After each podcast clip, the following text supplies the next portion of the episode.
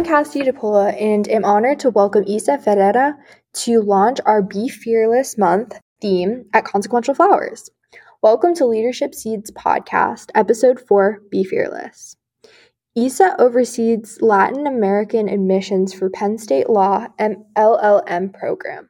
Furthermore, she facilitates collaborations with law schools, bar associations, governmental and educational institutions in Latin America.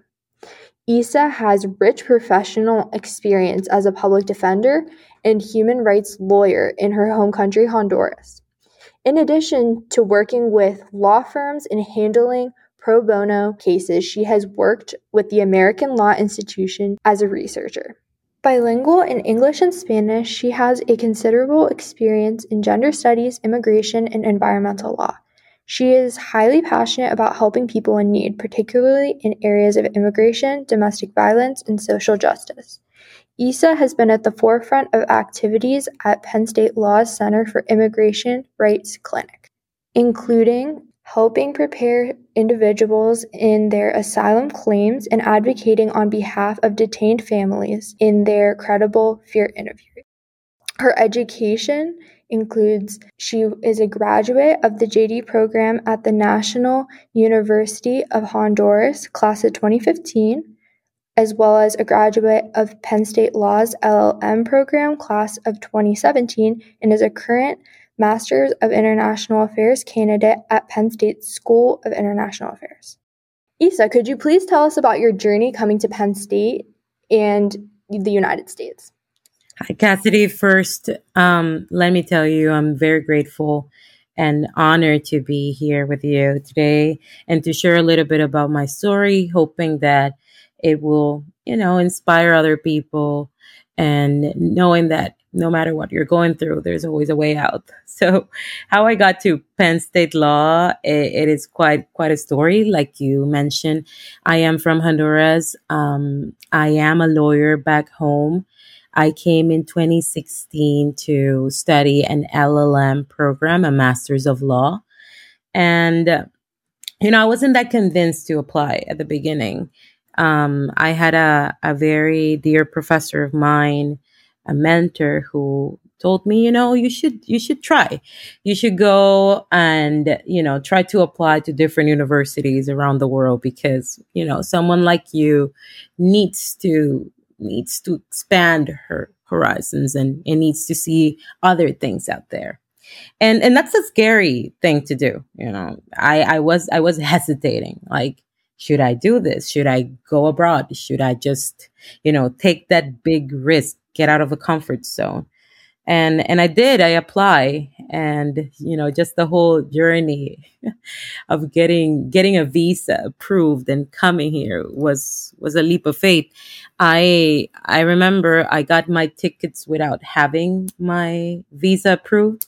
I had my visa interview on a Monday and got my visa approved. And then I had to get my passport and it usually standard takes around nine days.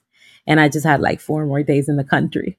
So um, I remember I went to the U.S. Embassy and I tried to to get my passport on a Friday afternoon around 3 p.m.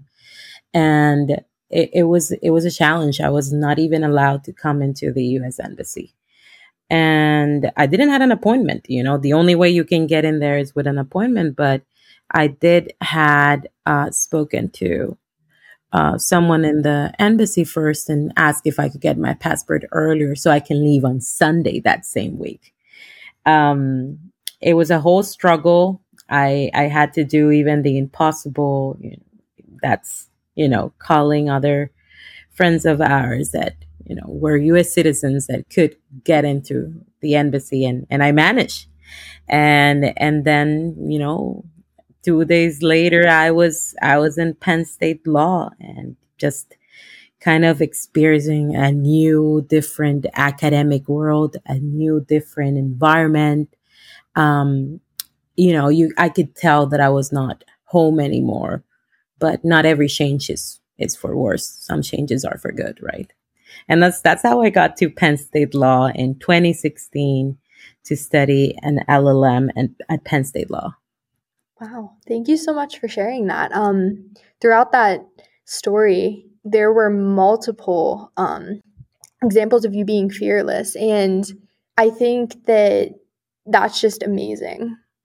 This month's theme was inspired by a letter you actually wrote about being fearless during Hispanic Heritage Month. Could you please elaborate on what you meant by being fearless in this letter? Yes, of course. So, um, for the Hispanic Heritage Month, I'm always so honored to to be invited to be part of it. Just just like I'm here, um, to share a little bit more about my background and and that um, this particular year, because of the pandemic and because of how things are so different now, uh, they decided to launch a website in which they highlighted the story of different um, different Latinos in the community and their story, how they got here. So I I felt very inspired in that letter, and it was a letter, you know, from a fearless woman, and that's how I named it because it it just gives an idea of what my mission in life, what my goals are, and you know, it it just and it's like a tribute to all the women in my life that have made me who I am right now. I come from generations and generations of women who have been abused, of generations of women that have fought to get to a higher educational level and to just kind of, you know, push through the barriers, right? So my idea for the Hispanic Heritage Month was to just encourage all those women out there who are probably facing similar uh, challenges of breaking stereotypes, of, of breaking not just gender, but also racial stereotypes as a woman of color. So, um, that's why I wrote that letter, and it, it is very personal and it's a very, you know, letter that I wrote from the heart. Um, and like I said, at some point, I I am hoping that my sister can reach higher level than what I have. She can accomplish more, right? So that's how I, I got uh, inspired to write that message. That's beautiful. Thank you. Um, you've already shared so many examples of being fearless, but could you possibly talk about another time when you were fearless or had to be? You know, sometimes we are not aware of when are we actually being brave. It's something that just clicks in immediately. It's like a survival method, right? Like a mechanism. I think that women in general, we're fearless every day. Um, every day that we wake up, every day that we do something, we have to push through uh, barriers that sometimes, you know, they're they're very established, and mainly when you're trying to uh, get into an academic and professional life. So I would say that there's not a particular, you know, moment that I remember being fearless because being fearless doesn't mean not being scared. Uh, fearless woman can also be scared. That's that's part of it. But being fearless is what do you do when you're scared? What do you do when you face a challenge? Um, you just have to go through it and you have to overcome it, right? Yes. You just mentioned about um, being fearless in your career. Could you talk more about um, times that you were fearless in your career or examples? I think that law uh, it's a it's a male dominated career in Honduras, and I think that when I graduated uh, university or law school, um, my first job was as a public defender, and that was very, very difficult for being so young and being in front of people who have different backgrounds. And you know and i'm not talking about just the criminals that you're representing or clients that you're representing but you're also you know just diving into a whole court system that has been established and you know, mainly male dominated. And not just that, but be- being very young, right? Mm-hmm. So, you know, you add being a woman of color, being young, um, you know, just breaking stereotypes that you're actually doing your job because of of your capacity or because of your you know uh, because you're smart and capable um it that's that's a challenge there and and that's that's the time that you have to be fearless. And i feel like you know in law you kind of have to force yourself to to be your own advocate. And and that is something something that we have to learn but mainly we need to acknowledge that we are our own advocates every day. Yes. I think that that's definitely something that our listeners can learn from actually i have an example of you being fearless. When we met you were actually interrupted during a presentation that you were giving and you asked the person who interrupted you to let you finish. And another really interesting part of that sort of interaction of us meeting during your interruption another woman in the classroom actually asked spoke up for you and also asked if you could be heard and i think that that's so important because she was speaking up for a another woman who was her colleague and she wanted to advocate for you and she did so how can our members learn to be more fearless like yourself. Like that was such a great experience for me as a young graduate student and I'll never forget that. Thank you so much, Cassidy. It's very kind of you that you remember that. Um, you know, like I told you, like sometimes uh, being for fearless has nothing to do with planning it. Like, or okay, I am not going to focus my my my concentration is not going to go into every time I get this question or I'm in this situation, I am going to respond this way. Um, it's more of an instinct. It's just like comes by inertia, right? Um, I think that a lot comes from, you know, having self confidence when you know what you're talking about, when you're passionate about what you're doing, um, having that security that you're owning your own your your words and your points of views and and you're owning whatever you believe in. In that moment um i'm a hundred percent sure that you know we are capable to stop anyone and be like no no no wait, let me finish. Mm-hmm. Um, it is very common. I think that my experience in court in Honduras helped me a lot with that. You get interrupted all the time. You get interrupted by your client. You get interrupted by the judge. You get interrupted by the prosecutor. I mean, at least that's my, my experience in, in my home country. Mm-hmm. But it is something that we need to be not aware. It's just like a daily practice, like a habit every day we have to just kind of remind ourselves that we're going to wake up and we're going to walk out the door and we're going to face the world with a lot of self-confidence. And that's that's my that's my advice. I mean it's not overthinking what we do. It's not that we're never going to be scared. It doesn't mean that we're always going to be right. Nothing like that. It is just believing in yourself having um, self confidence and you know just studying studying and becoming passionate till you know that you own your own uh, your words and what you're saying. Um, it's very sweet that you remember that but you know it's really sweet also and it's very nice and i think it's a very good message for all of us women uh, and mainly women of color that you know we just have different intersectionalities that get into in the way, right? But it's to support each other, to uh, know that we need to speak up, and we also have to be aware that um, helping other women in our same situation or position, it's empowering the rest of us.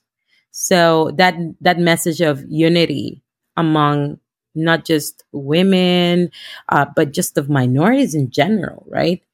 Um, I think is very important. And mainly, I, I, like I'm telling you, like, I am a, a woman of color. I am very young. Uh, for many in my, in my field and sometimes you just have to to take the extra step and being validated by one of your peers by your colleagues means a lot because it means that you're not alone and that you're also acknowledging what's happening and what's wrong. That's so true. I could not agree more. And could you maybe talk about some challenges that you faced as a woman of color in your career? Well, I, I think that um, it has been many times where I'm sitting in a room and, you know, everyone around me is, you know, 20, 30 years older to me and typically male. So in that moment, I, you know, you do feel intimidated and, and you do feel like you have to prove extra you have to work extra hard to prove that you're as capable as anyone else in the room and shouldn't be like that because we're all humans and we all should be respected regardless our gender race and ethnicity etc we need to be respected as professional and as as human beings. But i would say that every time that i'm in a room and that i i'm surrounded by you know people older to me typically male and you know many times i've gotten questions like so how did you got your job? You know and and that that's such a heavy question because um, it encompasses many things like you know do you have the capacity? What do you mean like i'm not smart enough? So you know those are the times that that it, you get challenged but you know um i think that from this type of challenges that uh, we can face as women of color and regardless what field what professional field you are and in general in life it's that we need to take more courage out to actually just study more push forward. What is the next step in my career? What's the next step in where's my next goal? Where i'm going to be heading? Like i feel like courage should be uh you know just so lively in, in you and in that moments like this instead of bringing you down um, are meant for you to to get courage to push forward. Yes that's so true and actually like last week i was reading an article and it talked about how men typically are promoted based on potential while women are promoted on their accomplishments and this sort of translates to um, this is when a man thinks like he can do the job, but a girl did the job. And it takes so much more time to prove that you can accomplish than it takes to prove that you have potential. And I think that that sort of aligned with what you were saying as women. I totally agree. You know, and like that's what I was telling you. And add to being a woman other intersectionalities that make it like not just unique but you know even more challenging but like being of color being an immigrant mm-hmm. i mean there's so many things that you need to prove uh, not just yourself but you have to prove others and that's a lot of pressure to handle. Um, that's a lot. That's a lot. But um, yeah i mean i have taken gender psychology classes in which we have learned that you know it's typically easier for a male to um, you know negotiate their salary than what it is for a woman right? Um so it, it's very it's very nice that you highlighted this because that's one of the things i would like you know other women maybe going through this um just feel motivated to keep going because i know how you feel in that moment um, sometimes you doubt yourself. Is is me being oversensitive, or is this actually happening? Is it me, uh, that I'm just reading between the lines too much, or or is it's this some subtle sexism or racism behind it? And it's a it's a mix of everything because remember that we have been uh, raised in a in um in society with such a you know conservative social construct of how um how gender roles are established and how racial um, roles are established, right? yeah Well, thank you so much, Isa. Uh, you've helped our community by sharing your story and helped us think about being more fearless. And just through your examples, I think that our audience has definitely learned some ways that they can be more fearless. What can the Consequential Flowers community do to help you? Well, thank you so much, uh, Cassidy. I I think I I'm so honored to to be part of this, and I'm so honored that you know you guys have taught me so much and you know about myself. But I would say that the minute I came to Penn State Law for my LLM degree and I decided to move abroad, I had to be fearless. And having a platform like consequential flowers would have been so helpful for me. So I would say that what I, I would want consequential flowers to do for me is to keep encouraging um, women of color like me who are taking risk in their life, who are right now pushing to the next level or going through the challenges to just keep us in a positive environment, just keep spreading positivity, support, and, you know, just keep embracing this understanding community that you have built up that is so powerful and that I, I believe that it will have so much potential for, for other, other women like me.